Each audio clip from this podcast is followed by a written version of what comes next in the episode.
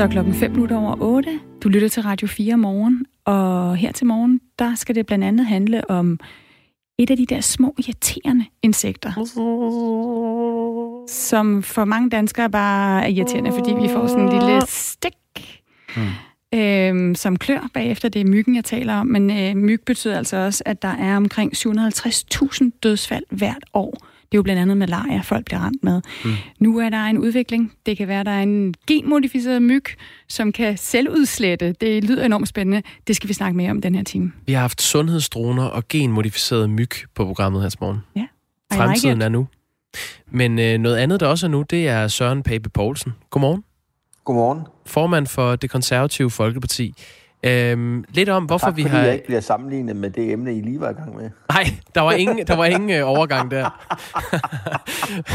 Nej, nu skal du høre. Øh, vi skal jo tale med dig, fordi det øh, har haltet for Blå Blok. Øh, Mette ja. Frederiksen og, og Rød Blok står øh, stærkt i meningsmålingerne, og øh, der har vist sig interne uenigheder. Partierne på den borgerlige fløj har ikke haft en samlet øh, front, og du mener, det er retningen, der har manglet. Øh, på øh, dit partis... Øh, øh, sommergruppemøde i går slog du fast, at Blå Blok mangler retning. Og samtidig har du så fremlagt øh, fem pejlemærker, som Blå Blok altså skal, skal bruge for at, at komme tilbage på sporet.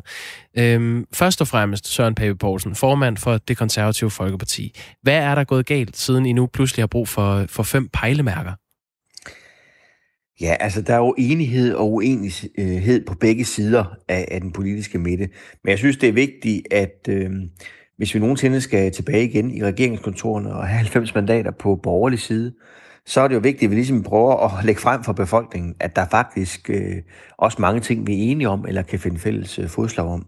For ellers så kigger folk jo bare på os og tænker, at det der bliver de aldrig enige om. Og hvis vi hver gang der er en politisk diskussion, leder efter, hvor vi kan finde de største forskelle på hinanden, så er det klart, så er det svært at bygge sådan et troværdigt øh, alternativ øh, op som man kan sende til befolkningen. Synes du, jeg det, det, der, om... øh, synes du, det er det, I har gjort? Altså fundet fejl ved hinanden, i stedet for at finde fælles fodslag? Jamen, jeg synes ikke, vi har været... Altså, det er jo klart, når man lige kommer i opposition, som er sket, så er det klart, så pusser man profilen af. Man vil jo gerne sikre sig, at folk er klar over, at der er forskel på partierne, fordi øh, det, vi lever af som partier, det er jo også, at der er nogen, der vil stemme på os, så vi kan gøre vores indflydelse gældende i Folketinget. Øhm, og der, der kunne vi nok godt øh, blive bedre til også for vi skal også være forskellige, men også nogle gange at sige, okay, vi har nogle områder her, kunne vi prøve at køre ned ad den vej sammen, øh, og se, hvor langt vi kunne blive enige, også for at virke som et øh, stærkt alternativ til, øh, til den regering, der sidder. Og så der kommer jeg så med mine bud. Altså, jeg er jo ikke kommet med en konklusion. Jeg er jo kommet med mine bud på at sige, kunne det være de her pejlemærker for eksempel, hvor vi kunne prøve at finde noget fælles øh, fodslag? Ja, og dem, dem øh, skal vi tale om lige om lidt. Men, men først vil jeg bare lige dvæle lidt ved det her, hvad, hvad det egentlig er, der er gået galt, altså retningen, der har manglet. Øhm, vil du ikke øh, prøve at, at sætte nogle flere ord på, hvem har skylden for, at der ikke har været en retning i Blå Blok? Jamen, det har vi alle sammen. Altså, jeg synes alle sammen, vi har øh, som partier, og som os, der er lederpartierne, et ansvar for hvis befolkningen står tilbage, og vi oplever skriverier om, at det bare hele tiden er, er ballade i blå blok, og vi kæmper mod hinanden øh, mere end med hinanden osv., Øh, og der, der tror jeg, altså det er jo ikke unaturligt, at vi er uenige om masse ting. Der er masser af uenighed på, på, på rød side, ligesom der er på blå. Men nogle gange handler det også om at sige, okay, lad os lige trække vejret. Lad os vise folk, at vi skal nok finde ud af det. Får vi 90 mandater, så finder vi ud af det trods vores forskelligheder. Og der tror jeg, at det er helt afgørende vigtigt, at man efterlader et indtryk til befolkningen om, at vi gerne vil, øh, vi gerne vil finde, øh, finde løsninger øh, og gøre noget sammen, fordi det er trods alt gennem politik, at man skal forandre samfundet. Søren Pape Poulsen, øh, de fem pejlemærker, du nævner, det er at mm. uh, sikre hjælp og omsorg til syge og ældre. Så er det et styrket politi, der skaber tryghed. Så er det bekæmpelse af problemer, som indvandringen har medført så er det en grøn omstilling, som ikke ødelægger vækst, job og konkurrenceevne, og så er det en sund økonomi, som fører til flere private job i hele landet. Og i hvert fald det ene af de her pejlemærker bakker Venstre også op om. I et øh, stort interview i Avisen Danmark i dag er formand for Venstre, Jakob Ellemann Jensen, ude med sin analyse af, hvad der er gået galt. Og han peger på, at han ikke har været skarp nok i sin retorik på udlændingeområdet. Han har i hvert fald ikke fået sagt det, han egentlig mente. Øh, er det det, der har manglet, synes du? Ej, øh, jeg synes, i min verden er det ikke bare sådan en, en enkelt ting. Har nu nogen været tydelig nok? Øh, jeg, tror, jeg tror, det er vigtigt, at øh, når man sender et signal om, at danskerne kan være trygge ved, at der bliver ført en, øh, en stram udlændingepolitik, hvis de borgerlige partier er ved magten. Det er ikke, jeg ikke i tvivl om, at det betyder noget for rigtig mange mennesker. At man ved, at der er orden i vores land, at der er lov og orden, for nu at sige det, og at der ikke er boligområder herhjemme, øh, hvor man simpelthen lige så stille og roligt er, er ved at blive så forskellige fra resten af samfundet, at øh, det går ud over øh, den sammenhængskraft, der skal være i Danmark. Det tror jeg er vigtigt, at vi tør tale højt om. Og derfor er jeg da glad for, at Jacob ud at sige det, han er i dag. Øh, og det er jo sådan noget, vi skal snakke om. Altså sætte os ind i et rum og sige, hvad, hvordan skal vi egentlig løse det her? Hvordan løser vi det her med, at der er nogle mennesker, som simpelthen ikke tager ansvar for eget liv, som i den grad fjerner sig fra vores samfund, hvor der er nogle voksne, nogle forældre, der ikke tager ansvar, og hvor vi ser alt for mange i kriminalitetsstatistikkerne, der har en anden etnisk baggrund. Det er jo ulykkeligt. Og det skal vi prøve at, at, løse. Og det, det, det løser man blandt andet ved at tale om tingene øh, og gøre det højt. Og der er jeg da glad for hans melding her i dag. Øh, men, men, men, men, vi skal jo øh, videre den vej. Ja, men Søren Pape, det, det har I vel heller ikke været bange for at tale om. Altså, da øh, Lars Løkke Rasmussen var statsminister, var det der også en, en ting, mm. I, I øh, talte om i regeringen. Øh, jeg tænker bare, øh, hvad er det igen? Jo, det er, ja? Det her er jo klart pejle. Altså, jeg prøver jo at lægge nogle pejlemærker frem, hvor jeg siger, at de her, her kan befolkningen regne med, hvad en borgerlig regering og de borgerlige partier øh, vil føre. Så er det rigtigt på udlændingepolitikken. Det har vi jo sådan set langt hen ad vejen været gode til. Og hvor, hvor man så kan sige, det kan befolkningen regne med. Altså, øh, Mette Frederiksen kæmper jo en hård kamp for at kunne føre en hård udlændingepolitik, for man må sige, at alle de partier, der har sat hende til magten, de ønsker, at hun skal lempe øh, udlændingepolitikken. Det er ikke tilfældet på vores side af hegnet her, øh, at, at vi skal lempe. Så er, er, er det jo forskel på, hvor langt vi vil gå. Mm. Vi ønsker jo alle sammen at føre en stram udlændingepolitik. Og så siger jeg, lad os sætte os ind i bilen sammen og blive enige om, hvor langt den skal gå. Velvidende, at nye borgerlige og Dansk Folkeparti selvfølgelig vil køre længere ned ad den vej, end det konservative Folkeparti vil. Ligesom når det gælder skattelettelser, så vil vi køre langt længere end Venstre vil. Og så er vi forskellige, men derfor kan man godt tage et skridt sammen og vise befolkningen, øh, hvilken vej vi skal ned af. Men nu er du som, øh, som formand for det konservative Folkeparti så gået ud og har sagt, der mangler simpelthen en retning, og det har der manglet et stykke tid i den borgerlige fløj, og så er du kommet med et bud på, mm. hvad kan retningen være. Øh, mm. Er du ved at positionere dig selv som statsministerkandidat? Nej, det er ikke min uh, intention med det, men jeg tænker, at uh, men vil du gerne nogle, gange skal man jo tage, nogle gange skal man jo tage et initiativ. Ja. Ikke? Og jeg tænker, jeg, øh, altså, det nytter heller ikke, jeg må også selv tage et ansvar. Det nytter ikke noget, jeg går og taler om, vi skal have retning, hvis jeg så ikke vil komme med et bud.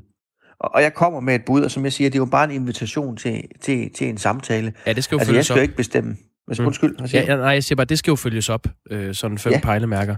Men, det skal det. Men kunne du tænke dig at, at blive statsminister en dag? Jeg håber, at hver partimand, partiformand vil svare ja til det spørgsmål, du stiller der. Men det er bare ikke sådan så aktuelt lige i øjeblikket for mit vedkommende. Det var et ja. Ja, ja, fordi ja, altså, det vil være uambitiøs. Altså, prøv, prøv at spørge hvilken som helst partileder eller politiker i Folketinget, om de vil være statsminister. Ja, det vil man da gerne. Næste spørgsmål er så, er det realistisk? Og for mit vedkommende, så er det ikke noget, der ligger lige for. Nej, det er faktisk altså, ikke, det er ikke mit næste spørgsmål, øh, sådan Pape.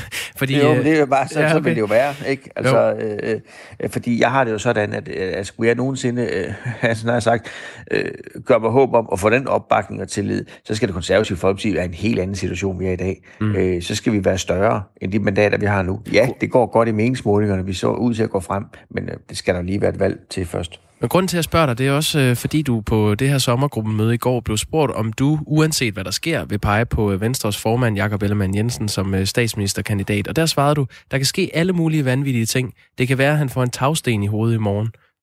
Så vi prøver lige igen. Mener du, at Jakob Ellemann Jensen er den bedste til at lede landet? Jamen, jeg har det sådan, at Jakob Ellemann Jensen lige nu er formand for Venstre. Venstre er lige så stor et parti som de andre blå øh, til sammen. Og så lang tid der er den magtbalance, er det jo naturligt, de stiller med statsministerkandidaten. Og så, så bliver det altid sådan noget med, kan du afvise at, og så videre, og så videre, og så videre. Og så siger jeg bare, jeg vil da ikke deponere øh, min handlekraft for evig tid øh, hos et andet parti. Og jeg siger jo også i går øh, i, i et interview efterfølgende, at, at det er jo klart, hvis Jacob Ellemann lige pludselig gør det, Lars Lykke gjorde, og siger, at vi vil i øvrigt hellere øh, i regeringen med Socialdemokraterne, ja, så peger jeg selvfølgelig ikke på ham. Øh, og det er jo bare det, jeg siger. Altså, mm, jeg har virkelig ja. ikke sådan en dagsorden, hvor jeg render rundt og tænker, hvordan kan jeg nu få sagt nogle mærkelige ting, for lige om lidt selv at, at, at melde mit kandidatur. Det, det er sådan set ikke lige det, jeg går og, og tænker på. Men, men synes du, han har været dygtig nok til at komme med en retning for øh, Blå Blok? Og der vil jeg gentage mig selv som fra pressemødet i går. Jeg, vil, øh, jeg er simpelthen holdt op fra med i går til at give karakter til andre partiledere, fordi jeg har blevet spurgt om, øh, har han fundet sine ben? Øh, er han på plads endnu? Og, og hvis jeg ikke står og klapper som en duracell-kanin, så øh, bliver det udlagt af nogen om en eller anden med, ah, øh, Søren Pape kritiserer Jacob Ellemann osv., så simpelthen sagt, jeg kommer ikke til at give karakter til Venstres formand. Det må andre gøre. Jeg koncentrerer mig om øh, det, jeg skal lave. Er det, er det, fordi du ikke har noget at kritisere ham for? Nej, det er simpelthen fordi, at øh, der bliver tolket i alle mulige retninger, hvis jeg siger det.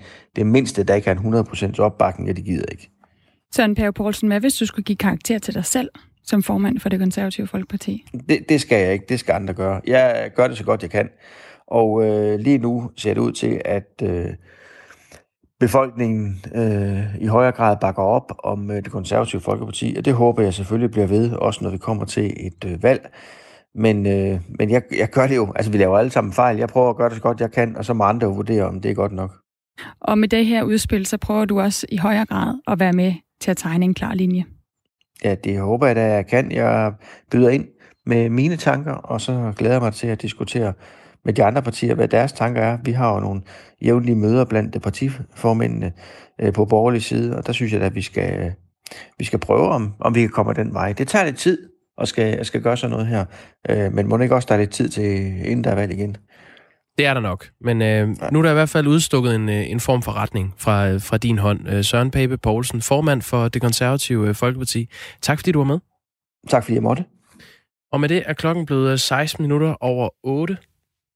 Ja, og du lytter til Radio 4 Morgen. Ja, morgen. Med en lille Radio 4 Morgen jingle, som mm. vi ved, vores lytter elsker så meget. Ja, den elsker vi alle højt. det lød meget entusiastisk, Jacob Rosen.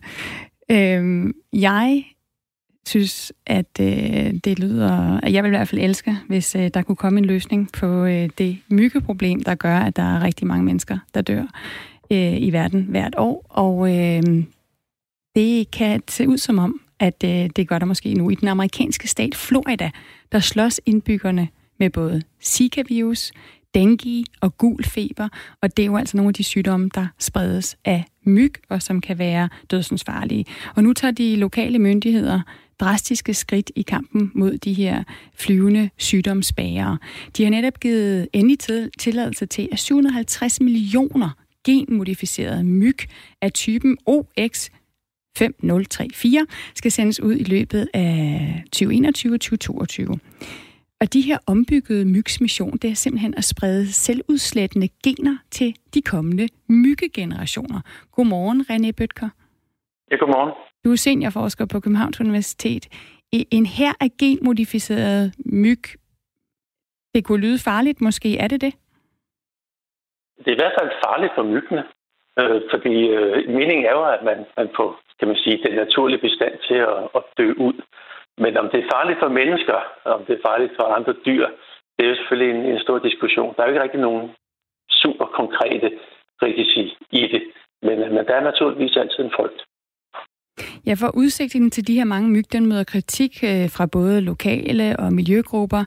Øh, der er et citat her, jeg lige læser op øh, fra en af de her grupper. Med alle de akutte kriser, vores land og stat står i lige nu, det er jo altså Florida, delstaten i USA, covid-19-pandemien, raceulighed, klimaforandringer, så har regeringen brugt ekstra skattekroner ressourcer på et Jurassic Park-eksperiment. Det lyder det altså fra øh, J.D. Hansen, der er chef hos det Internationale Center for Teknologisk Vurdering øh, og Fødevaresikkerhed. Man ændrer jo i dyrs DNA, når man laver de her øh, øh, genmodificerede myg. Er der ingen risiko forbundet med det? Jamen, det kan der jo godt være, øh, men, men der er jo ikke nogen, der har sådan kommet med et helt konkret bud på, hvad, hvad risikoen er. Men der er jo generelt frygt for GMO, og, og man er selvfølgelig bange for, at nogle af de mutationer, som er lagt ind i de her myg, at de kan sprede sig til vilde myg eller til andre arter, og sådan komme ud af kontrol og, og, og sprede sig i naturen. Men der er ikke rigtig der nogen, der sådan kan sige, hvad er det egentlig præcis, der vil ske, og hvordan skulle det kunne lade sig gøre. Det her er jo en mutation, som er dødelig for myggen, kan man sige. Så det er jo svært at forestille sig, at noget, som er dødeligt for en myggeart, kan sprede sig til andre arter med succes. Så det er ligesom, det er programmeret til at uddø. Og René Bøtker, prøv lige at forklare det. Prøv lige at forklare den her øh, programmering, eller hvordan det foregår. Altså skal det forstås sådan, at de simpelthen ikke kan formere sig, og det er sådan, de uddør, eller skal de ud og dræbe andre myg, de her genmodificerede myg? Ja, begge dele har jeg sagt. Mutationen består i, at, øh, at de har fået sat et stykke gen ind, som, som udvikler et protein, som myggen dør af, mens de er myggelarver. Og øh, det kan man så undertrykke ved at tilsætte et stof til det vand, de lever i. Og så, så kan man dyrke dem på en fabrik og slette den ud. Men ude i naturen, der er det her stof jo ikke. Og, og så udvikler de det her protein, og så dør det. Ideen er så, at man slipper en masse hanner ud, som har det her gen. De parer sig som med vilde hunder. Og så sker der det, at øh, de myggelarver, der kommer ud af den her parring, de går til grunden. De dør.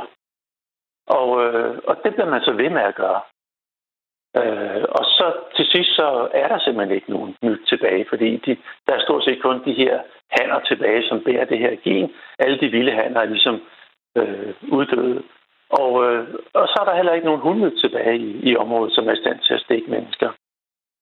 René Bøtker, altså seniorforsker ved Københavns Universitet. Ved man om de her myg, man, de genmodificerede myg, man nu sætter ud, om, de, om det lykkedes, altså om det fungerer, eller er det bare en teori, man har? Altså, det er jo en af de kritikpunkter, der, der er rejst af, af forskellige organisationer. Jamen, det fungerer på den måde, at det rent faktisk reducerer antallet af myg. Det er jo helt det samme som, at det forhindrer spredning af sygdomme. Så enkelt er det jo ikke. Men, men det er helt veldokumenteret, at det, at det reducerer antallet af myg. Og det er jo også meget naturligt, at man bliver ved med at smide millioner af, af hanner ud, som, øh, som gør, at, at de hunder, de parer, som ikke kan få afkom, så må der blive færre myg selvfølgelig. Det, det, det vil man forvente. Men det er ikke det samme som, at det egentlig er en super effektiv måde at bekæmpe Zika-virus på, eller, eller denguefeber, eller nogle af de problemer, med, som, som de slås med. Hvorfor det, det har man ikke? Jamen, det har man simpelthen ikke dokumenteret. Og, og det er ligesom, man kan sige, du bliver smidt ud i, øh, i et bassin med 20 meter vand, så drukner du. Så kan man sige, jamen, så halverer vi mængden af vand, så der kun er 10 meter. Vi drukner jo stadigvæk. Og sådan er det med myg også. Det er ikke sikkert, at man behøver at have 1 milliard myg for at have et udbrud af denguefeber øh, i, øh, i Florida. Man kan så reducere antallet af, til nogle få millioner myg, men det er måske stadigvæk nok til, at man kan have en epidemi af denne her øh, virus i, i Florida. Så man mangler at dokumentere effekt sygdommen. René Bøtker er seniorforsker ved Københavns Universitet, jeg, som jeg taler med om de her genmodificerede øh, myg, som i millionvis skal sættes ud i, i Florida, og hvor ideen jo så er, at de simpelthen skal udslette sig selv. Ina skriver ind til os på sms'en, hvor er det uhyggeligt, at vi mennesker skal blande os i naturens gang. Vi mennesker skal så sandelig nok udrydde os selv med tiden. Ja, og vores lytter Silas er også meget ihærdig. Han skriver, øh, det lyder da som en super idé at ødelægge et helt led i fødekæden, så insektædende dyr kan dø af sult. Kan det blive en konsekvens? Ja, det var nogle skrappe holdninger, og jeg, jeg forstår dem godt. Lad os tage den sidste først. Vi, øh, vi udrydder den her myggeart, som, som har en rolle i fødekæden. Men der skal man lige huske på, at den her myg, altså gul fibermyggen, det er jo en bestemt art. Den findes ikke naturligt i Florida. Altså, den blev indslæbt med slavehandlen for nogle hundrede år siden til Sydamerika og Nordamerika. Så det er slet ikke en naturlig art i, øh, i, i Florida. Det er en, en invasiv art, som vi kalder det. Så, så der er jo ikke noget forkert i at udrydde en invasiv art. Og til det andet øh, kritik, øh, altså at, man, at vi griber ind i naturens orden, men det gør vi jo faktisk i forvejen. Og det tror jeg, at, at, at folk glemmer lidt. Fordi man kontrollerer jo myg i Florida. I dag gør man det bare med fly og øh, sprøjteflasker og droner, der flyver henover og, og hænder store mængder af, af gift ud over villaområder og i, i Florida. Så det her kunne jo faktisk afløse den her massive brug af pesticider, som, som finder sted i dag. Og når man bruger pesticider, så slår man jo alt ihjel. Det er jo ikke kun den her myggeart, det er alle de andre myg. Det er alle sommerfuglene, det er alle billerne, græshopperne, forkyllingerne. Alt er jo ramt af, af gifte. Det, man har med den her metode, teoretisk set i hvert fald, så har man muligheden for at gå ind og ramme lige præcis den art, man gerne vil ramme, uden at skade alle de andre dele af, af økosystemet eller fødekæderne. Så, så potentialet er der jo i det her. Sådan lød øh, svaret på to af lytternes spørgsmål fra René Bøtker, altså seniorforsker fra Københavns Universitet, om det her med, at øh, man nu simpelthen vil sætte øh, en her af genmodificeret myg ud. En bestemt slags øh, myg, som skal kunne udrydde sig selv, så vi blandt andet kan komme af med, med gul feber. Der jo altså dræber rigtig mange mennesker hvert år.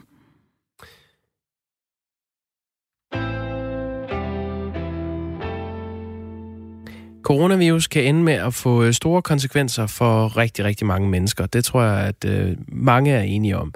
Verdensbanken er en øh, international øh, finansinstitution, der øh, blandt andet arbejder for at bekæmpe fattigdom, og i en ny vurdering, der siger præsident for Verdensbanken, David Malpass, at op mod 100 millioner mennesker kan blive sendt ud i ekstrem fattigdom på grund af coronapandemien. Øh, Nelima Lassen, godmorgen. Godmorgen. Du øh, befinder dig med lidt forsinkelse på linjen her i, øh, i Etiopien lige nu, og er ansvarlig for Dansk Røde Kors i øh, Afrika. 100 millioner mennesker i potentiel ekstrem fattigdom. Hvordan kan I allerede nu se øh, coronapandemiens indflydelse på det afrikanske kontinent? Jamen, øh, vi har jo arbejdet med, øh, med at respondere på coronavirusen her de seneste øh, halve års tid, og ja, vi kan se allerede nu, at det har kæmpe store konsekvenser for, for rigtig mange mennesker. Øh, det har blandt andet betydning forstået på den måde, at øh, der er rigtig mange familier, som øh, ikke øh, øh, kan få mad på bordet, fordi at øh, mange har mistet deres arbejde. Vi ser, at øh, rigtig mange øh, børn øh, ikke øh, får ordentlig ernæring, og vi har nogle rigtig uhyggelige tal faktisk i forhold til, øh, hvor mange mennesker vi forventer øh, vil, vil komme ud i det, vi kalder en fødevarekrise. Så det har rigtig stor betydning i forhold til, øh, i forhold til øh, at få mad på bordet for rigtig mange familier.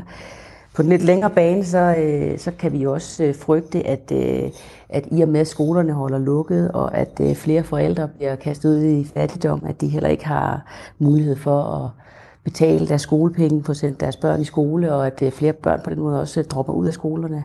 Øh, er også øh, nogle store konsekvenser i forhold til sundhed, hvor vi blandt andet kan se, at rigtig mange børn allerede nu ikke bliver vaccineret for sådan helt almindelige øh, sygdomme, som vi kender, øh, malaria, kolera osv., som betyder, at, øh, at, øh, at, at flere øh, børn og voksne for den sags skyld bliver syge og ikke bliver behandlet øh, og ikke øh, har adgang til sundhed. Hvordan er det? Fordi de simpelthen ikke har, har råd og penge. Ja, hvordan er det, coronaviruset konkret spiller ind her?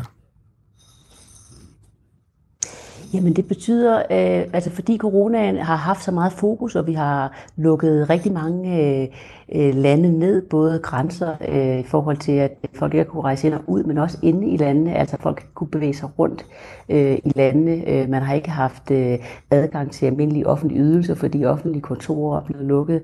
Øh, sygehusvæsenerne har været meget øh, øh, fokuseret på at respondere og selvfølgelig teste og behandle coronapatienter. Og det betyder, at mange af de hverdags øh, sådan aktiviteter, der er foregået på, i sundhedssystemet, de er, de er ikke fungerende. Og det har kæmpe store konsekvenser på et kontinent som Afrika, hvor der er utrolig mange øh, sygdomsudbrud, og hvor man kan sige, at corona selvfølgelig er, alvorligt, men i virkeligheden er der rigtig mange øh, mennesker, som dør af alle mulige andre øh, udbrud, som mm. mæslinger og kolera, malaria, ebola og, og jeg kunne blive ved. Så derfor har det en rigtig stor betydning. Men det har også betydning forstået på den måde, at, at i og med, at mange har mistet deres arbejde på grund af den her nedlukning, så har de også mistet deres levebrød.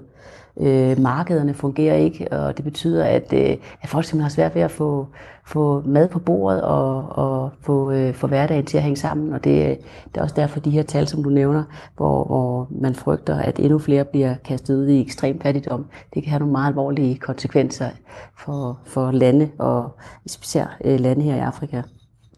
Det sagde øh, Nelima Lassen, som er ansvarlig for Dansk Røde Kors øh, Afrika og med os øh, fra Etiopien øh, her til morgen. Øh, fortsæt øh, det gode arbejde, Nelima Lassen. Tak skal du have, og god dag. Tak skal du have. Jakob, vi kan jo lige sige, nu taler vi om ekstrem fattigdom, hvad det er, fordi det er sådan et begreb, hvornår man er fattig, som, som bliver diskuteret meget. Mm. Det defineres altså som en, en indkomst på under 1,9 dollar om dagen. Dollaren er vist lige faldet fra hvad? 7 til 6 kroner, tror jeg. Ja, øh, ja, det er omkring. Ja, så det er altså sådan en, ja, en, en 7-8 kroner, er det, vi skal oversætte det til? Nej, det er mere selvfølgelig. Det, det, det regner vi lige om, men altså nok en 12-14 kroner om dagen, øh, som, øh, som defineres som ekstrem fattigdom. Ja, og det var altså i maj af Verdensbankens vurdering, at det var 60 millioner, der kunne ende i ekstrem fattigdom. Nu lyder det altså på næsten det dobbelte. Nu er klokken blevet halv ni.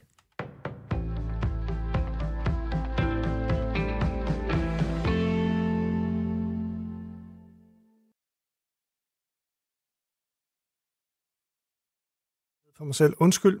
Efter tre måneders fald stiger beskæftigelsen. 74.000 job er forsvundet fra arbejdsmarkedet siden coronaudbruddet ramte. Men antallet af lønmodtagere er steget med 11.000 i juni, det viser tal fra Danmarks Statistik. Til sammenligning faldt beskæftigelsen med omkring 160.000 under finanskrisen. Det var over en periode på to år fra 2008 til 2010. Hos Arbejdernes Landsbank påpeger cheføkonom Jeppe Jul Borger, at krisen ikke er afblæst, selvom det er begyndt at gå den rigtige vej. Vi har hele tiden set krisens dybde som relativt kortvarig, og det ændrer dagens tal ikke en tomme på, udtaler han.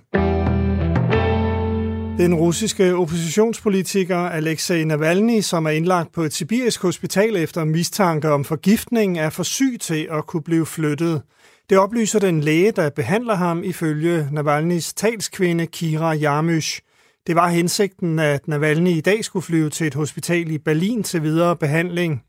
Forbuddet mod at transportere Alexei er en direkte trussel mod hans liv, siger talskvinden ifølge AFP. Hun fortalte i går, at Navalny blev syg ombord på et fly, da han var på vej til Moskva. Nu ligger han angiveligt i koma i Omsk, og personer tæt på ham mener, at han er blevet forgiftet. Det er dog ikke bekræftet fra officielt hold. Hvis der er sket en forgiftning, vil der komme en formel undersøgelse, lover den russiske regering. Og det er oplagt at følge netop det spor, siger seniorforsker ved DIS med speciale i Rusland, Flemming Splidsbol Hansen. Det er fordi, der tidligere har været nogle sager mod Navalny. Han er blevet overfaldet på gaden, sådan rent fysisk, men han hævder også selv, at der har været forgiftningsforsøg tidligere, og vi har jo set andre russiske oppositionsfolk også blive udsat for, for den type af, af overgreb. Selvom seksdagsreglen er afskaffet, står hotellerne stadig til at mangle gæster i efteråret. Det viser analyse fra, en analyse fra Dansk Erhverv. Ifølge den er bookingerne i København næsten 70 procent lavere i efteråret end sidste år. På landsplan er faldet lidt lavere, nemlig på omkring 50 procent. Politikerne har ikke helt forstået, hvor alvorlig situationen er, siger chef for turisme og oplevelse i Dansk Erhverv, Lars Ramme Nielsen. Mange har troet, at øh, juli måned var god. Danskerne har selv været på ferie langs kysterne. Alt ser godt ud, men der er en øh, depression for tung, og konsekvenserne dem ser vi allerede nu, desværre. Fredag i sidste uge blev Folketingets partier enige om at afskaffe seksdagsreglen. Den betød, at udenlandske gæster skulle booke mindst seks overnatninger for at komme ind i landet. Efter knap to ugers nedlukning genåbner Danish Crown slagteri i Ringsted, som de seneste uger har været ramt af et stort udbrud med coronavirus. Siden slagteriet blev lukket, er smittetallet faldet, og de ansatte har været igennem flere runder med test. Samlet har der været 165 smittetilfælde, siden det første blev registreret i slutningen af juli. Når medarbejderne møder ind igen, skal de have tjekket deres temperatur, og hvis den er over 37,8 grader, bliver de sendt hjem igen. Og selve arbejdet, og i selve arbejdet vil slagteriarbejderne skulle bære mundbind. Og et kig på vejret skyde og måske regn eller tordenbyer, men også lidt eller nogen sol indimellem. På Bornholm mest tørt vejr. 21-28 grader og svag til frisk vind omkring sydøst.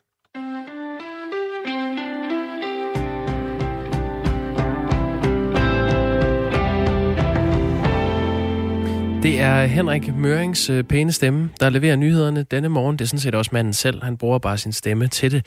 Og øh, det gør han klokken helt og klokken halv og klokken helt. Og indimellem er det øh, Stine Kromand Dragsted og jeg selv, der hedder Jakob Grosen, som er værter her i Radio 4 Morgen, hvor der er 26 minutter tilbage af Radio 4 Morgen i denne uge.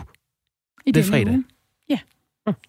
Og øhm, vi vender snuden mod øh, metroselskabet i København og nogle håndspritbeholdere, som øh, de har haft travlt med at tømme igen. Der har ellers været en øh, væske i, Den væske har bare ikke beskyttet imod coronavirus, som man troede. Det kom frem i går. Altså den håndsprit, som har været tilgængelig på de københavnske metrostationer, har ikke beskyttet imod corona. Vores reporter Pernille Grønning ringede til finansdirektør i Metroservice, der har ansvaret for håndspritten i øh, den københavnske metro. Han hedder Claus Åkilde, for at høre, hvordan det øh, kan ske, at de har haft en håndsprit hængende i flere måneder, der ikke virker mod corona. Det er en fejl, og det er vi rigtig, rigtig kede af. Vi beklager det over for vores kunder. Øh, Metroservice og Metroselskabet har gennem hele foråret haft iværksat rigtig mange forskellige aktiviteter for at gøre det så trygt og sikkert at køre metroen, som vi overhovedet kunne. Vi har indført ekstra rengøring af stationerne, ekstra rengøring af togene, afspritning af håndtag og gelænder. Vi har sat flere tog ind uden for myldretiden, så passagererne kunne fordele sig bedre over flere tog og ikke stå så tæt. Vi har haft øh, vagter på, og har vagter på stationerne, for at undgå, at der var for mange mennesker nede på stationerne eller ude på stationerne ad gangen. Så vi har haft en hel masse forskellige aktiviteter, og en af dem var så også at få så opsat desinfektionsbeholdere på stationerne, så vores kunder kunne desinficere hænderne. Og vi er super kede af, at det produkt, som øh, blev øh, øh benyttet, øh, at det viser sig, at det kun havde en bakteriel bekæmpelse og ikke en virabekæmpelse. Det er vi rigtig, rigtig kede af. Ja, og, og, og den her håndsprit, I har øh, haft stillet frem, den hedder øh, Duren hånddesinfektion 2.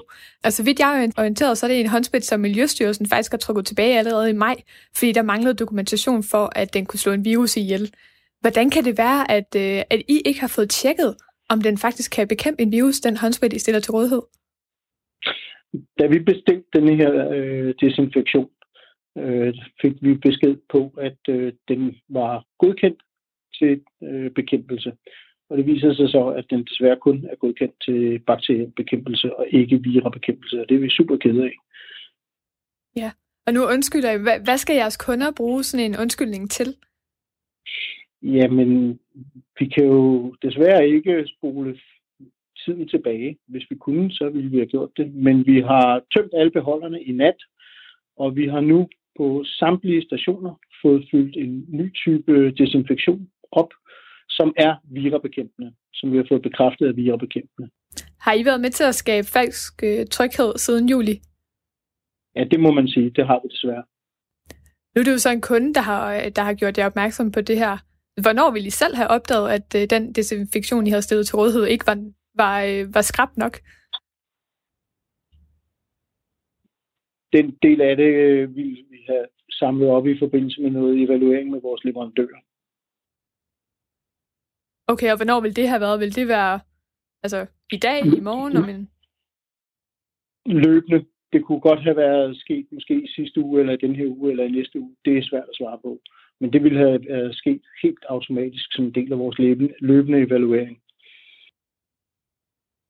Okay. Hvordan uh, har I det med, at I potentielt kan være, have været med til at sprede corona i København? Det har vi det der rigtig, rigtig skidt med. Det er vi da utrolig kede af. Nu har I så fundet en ny leverandør af, af håndsprit. Hvordan kan metrogængerne være sikre på, at I så denne her gang har fundet en håndsprit, der rent faktisk kan bekæmpe en virus? Vi har øh, fået hjælp. Vi har kontaktet statens og kommunernes indkøbscentral, øh, og derigennem har vi fået kontakt til en leverandør, som leverer til de danske hospitaler og fået bekræftet, at øh, den desinfektion, vi nu bruger, øh, er godkendt til virabekæmpelse på hospitaler i Danmark. Kan man som mesogænger have fuld tiltro til jer fra nu? Det håber vi rigtig, rigtig meget, at vi kan være med til at genskabe. Det er klart, at når man har øh, et tillidsbrud til sine kunder, så går der lidt tid, og det er vi også godt klar over. Vi kan kun sige undskyld, og vi gør alt, hvad vi kan for at undgå, at sådan noget der sker igen. Hvad kommer I til at ændre? Vi har nogle procedurer, og dem skal vi have kigget igennem. Øh, vi har også noget evaluering med vores leverandører, som vi skal have kigget igennem. Og så er det sådan, at øh, der vil så formodentlig komme nogle ændringer til nogle af vores procedurer på baggrund af det her. Der er jo mange tusind øh, mennesker, der, der jævnligt bruger metroen. Hvad skal de gøre nu? Altså vil I opfordre dem til at blive testet? det har, vi, det har jeg ikke nogen øh, vurdering af. Det kan jeg ikke vurdere. Generelt så skal vi, anbefaler vi, at man følger sundhedsmyndighedernes retningslinjer. Det var Pernille Grønning, der havde talt med finansdirektør i Metro Service Claus Åkilde, for at få svar på, hvordan det altså, kan lade sig gøre, at samtlige metrostationer har haft en håndsprit hængende i øh, flere måneder, der ikke har virket mod corona. Nu er klokken blevet 20 minutter i 9. Og så skal man nok ikke øh, åbne mange aviser eller internetsider for at se, at uh, Jakob Ellemann Jensen, altså Venstres leder, han har givet et nyt stort interview. Det han har givet det til Avisen Danmark. I det interview, der tager han bladet fra munden og erkender, at uh, han siden han blev kåret som ny formand for Venstre for under et år siden, har skabt tvivl om, hvorvidt man nu også ved, hvor man har Venstre på udlændingeområdet. Og det er dig blandt andet, Thomas Funding, der har lavet det interview. Godmorgen. Godmorgen. Du er politisk redaktør på Avisen Danmark. I skriver i artiklen, at Jakob Ellemann Jensen selv har taget initiativ til at komme ind på Venstres udlændingepolitik. Hvad er hans interesse i at komme ind på det nu? Det er at sætte skabet på plads på, på udlændingområdet. Altså, jeg, jeg synes egentlig selv, han leverer en, en ganske rigtig og rammende analyse i interviewet på, hvad problemet er. Og det er, at, at altså, det er jo det her med, hvis du ikke definerer dig selv, så er der jo nogle andre, der går ind og gør det. Og, og det er jo ikke altid nogen, der har øh, det, det bedste øh, i sinde for dig. Øh, og det må Jakob Ellemann jo sande. Altså, øh, vennerne, de såkaldte venner i Blå Blok, Socialdemokratiet har haft rigtig travlt med, fordi han ikke selv har sagt noget, og fortælle, at Jakob Ellemann, han er sådan en slapper på udlændingepolitikken. Han er Uffe Ellemanns søn. Øh, han ved det ikke rigtigt. Han er sådan lidt halal radikal-agtig type. Øh, og det er et kæmpe problem for Venstre, at, at det billede er blevet tegnet i offentligheden af ham, og er ved at bide sig fast. Så det bliver han simpelthen nødt til at bryde, og det er så det, han, han forsøger at gøre med det her interview. Ja, og den, hvad skal vi kalde det, måske undskyldning, han selv bruger, det er, jeg tror, jeg har haft en misforstået godhed. Det siger han blandt ja. andet interviewet med jer. Kan du ikke lige sætte nogle ord på, hvad det er, han, når han så prøver at uddybe den her misforståede godhed? Hvad er det så blandt andet, han, han mener kan være opfattet som misforstået godhed? Jamen, det har faktisk med noget andet at gøre. Altså årsagen til, at han Altså, at det her ligesom er sket, det anerkender han. Det er sådan set fordi, at han, han ikke selv har været synlig nok. Så jeg tror, vi kommer til at se en Jacob Ellemann meget mere synlig på, på udlændingepolitikken herfra. Det her med den misforståede godhed, det er egentlig mere den del af interviewet, der går på, hvorfor... Altså, at han også selv har haft en rejse, fordi... Og det er jo Jacob Ellemanns problem også som formand for Venstre, det er, at hans egen troværdighed på udlændingområdet er ikke, altså i hvert fald som strammer, er ikke særlig stor. Den er faktisk øh, meget lille.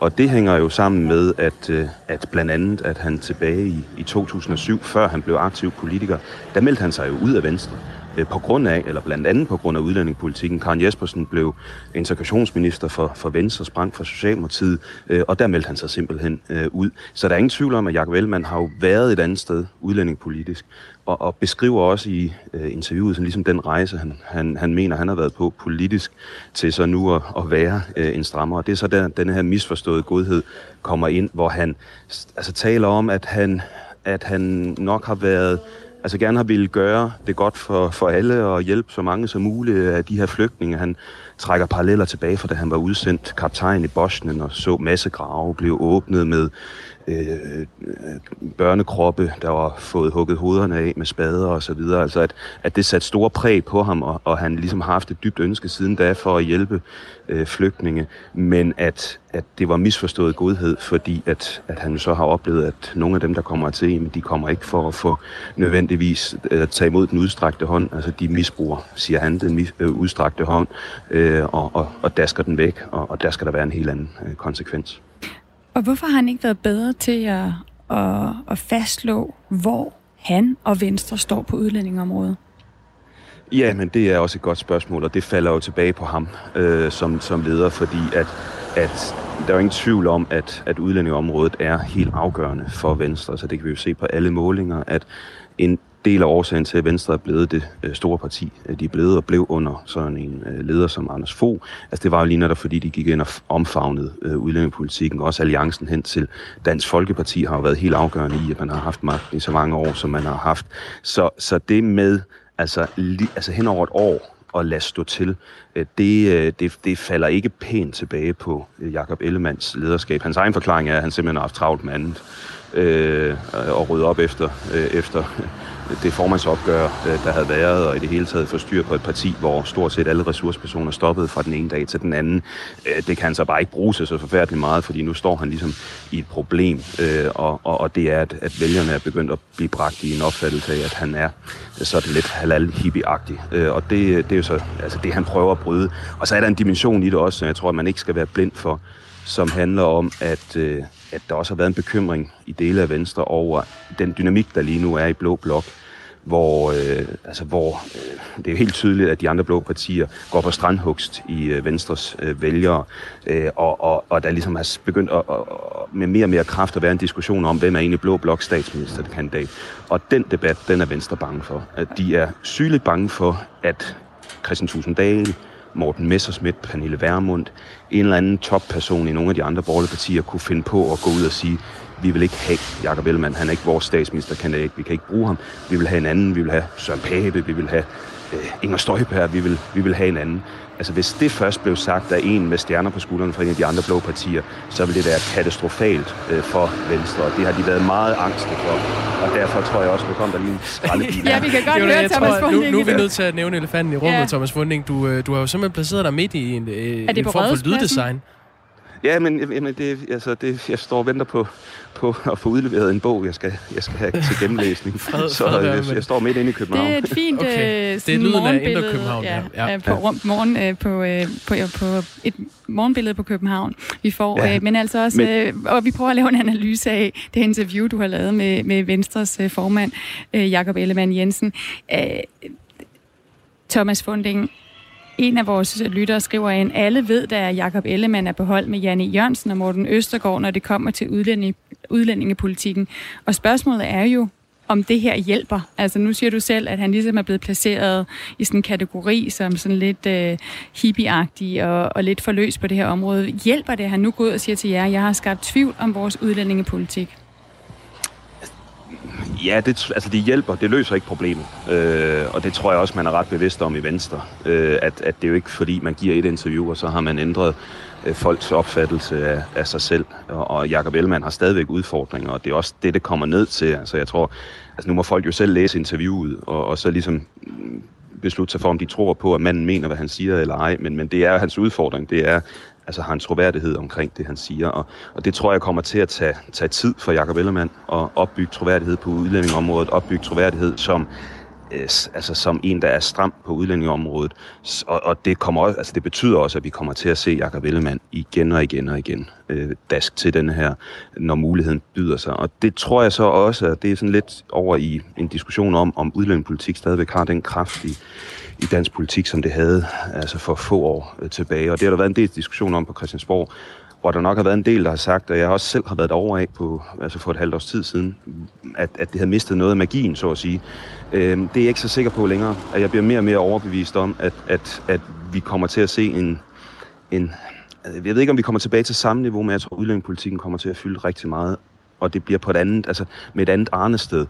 Jeg tror, det han også taler om i det her interview, og som Mette Frederiksen talte om på sit sommergruppemøde i forgårs, altså det her, de her dagligdags sammenstød, kultursammenstød, hvad man nu skal kalde den, mellem folk med udenlandsk øh, baggrund og så øh, etniske danskere, det tror jeg har rigtig meget politisk energi i sig. Altså den der vrede, jeg tror mange danskere, altså etniske danskere kan føle, øh, når de kommer gående ned ad gaden, og, og der kommer en gruppe øh, indvandrerdrenge øh, gående imod øh, en. Der sker egentlig ikke noget, men man føler sig utryg, og man føler klar sådan i adfærd, at man lige skal træde et skridt til side eller kigge ned i jorden.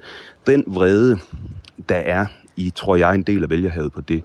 Den er ret stærk, øh, og det øh, har Socialdemokratiet set, det har Venstre set, det har Dansk Folkeparti set, og de kommer til at gejle hinanden op og presse hinanden længere og længere ud i forhold til strammerforslag, og, og det bliver interessant at se parlamentarisk, fordi hvad siger SF, enhedslisten, radikale øh, til det? Det kan give nogle, nogle ret store, tror jeg, på sigt parlamentariske dønninger over i Rød Blok og, og Mette Frederiksens parlamentariske grundlag.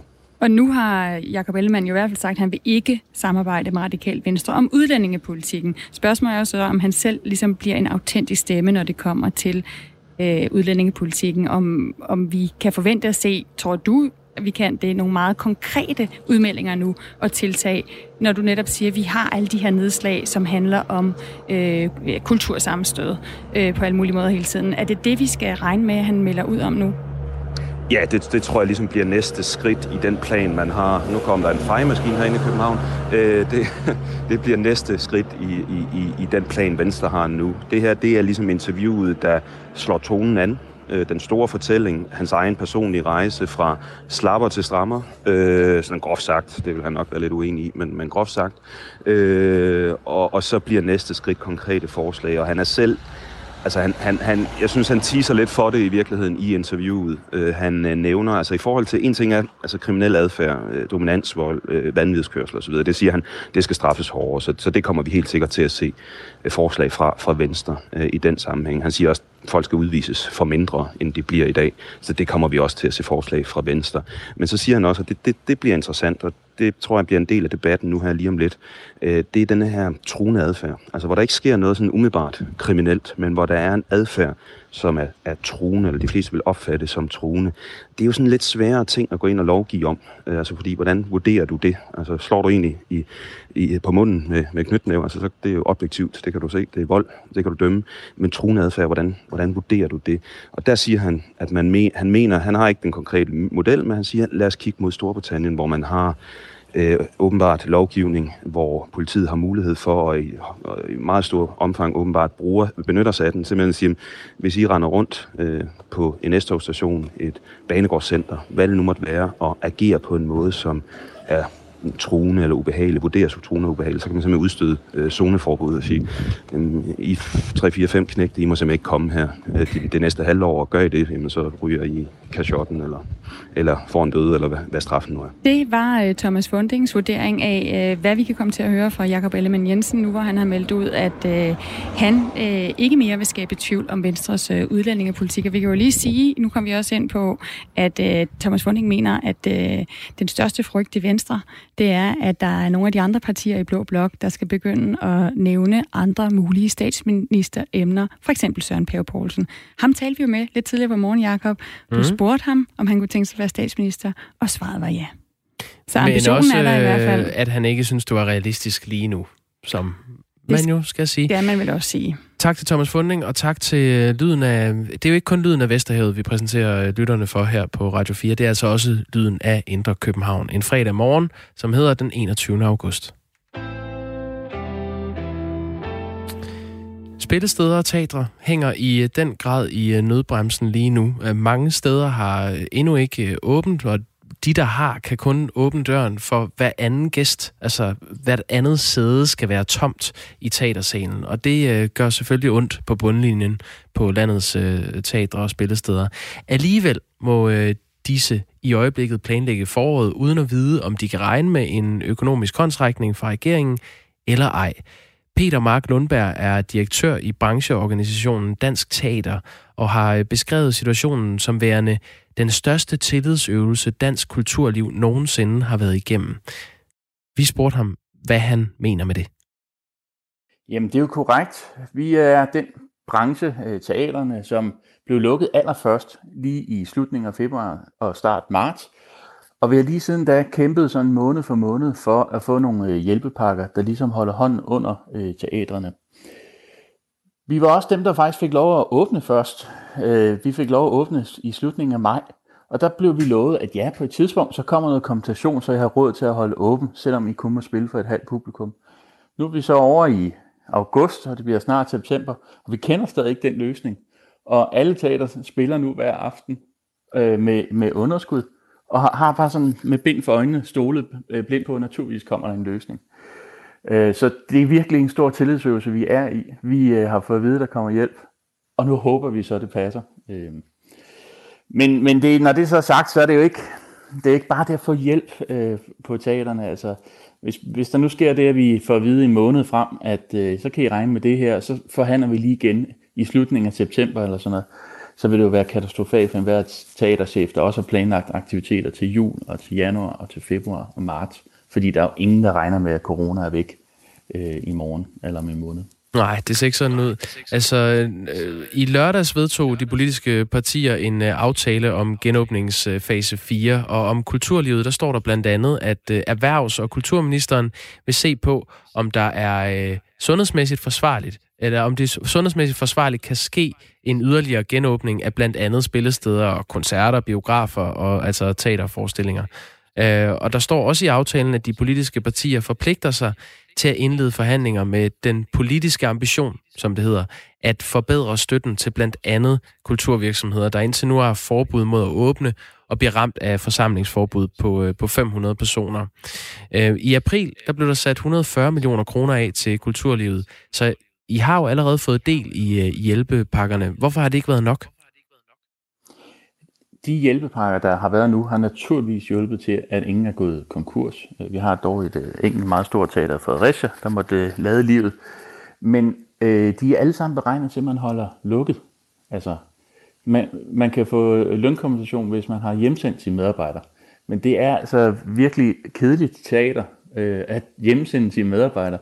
Så det vi har haft brug for, og har haft brug for længe nu, det er en pakke, der understøtter det, at vi holder åben, på trods af, at vi kun har halvt publikum. Så ja, der er givet mange penge, men der er jo altså, i den grad også brug for, at der gives øh, lidt færre penge virkelig, men til gengæld til det formål, at man kan holde åben og gennemføre de aktiviteter, vi har lovet vores publikum. Altså de her mange coronabegrænsninger betyder jo, at de fleste øh, spillesteder og, og øh, teatre osv. Øh, ikke må tage så mange ind. Altså kapaciteten er simpelthen blevet mindre. Og for teaterne betyder det, at man maksimalt må besætte hvert andet sæde. Men øh, udfordringen er så, at I alligevel øh, gerne vil holde åben, men så får I færre penge ind, eller hvad er det sådan for en konkret øh, øh, problem, I står i? Ja, Teater, det er jo sådan en, øh, en, øh, en sport, der tager rigtig lang tid at gennemføre. Øh, vi har allerede sidste år ved denne her tid gået i gang med at planlægge den sæson, der er i år, få skrevet manuskripterne, få bygget kulisserne, få valgt instruktører, ansat de rigtige skuespillere.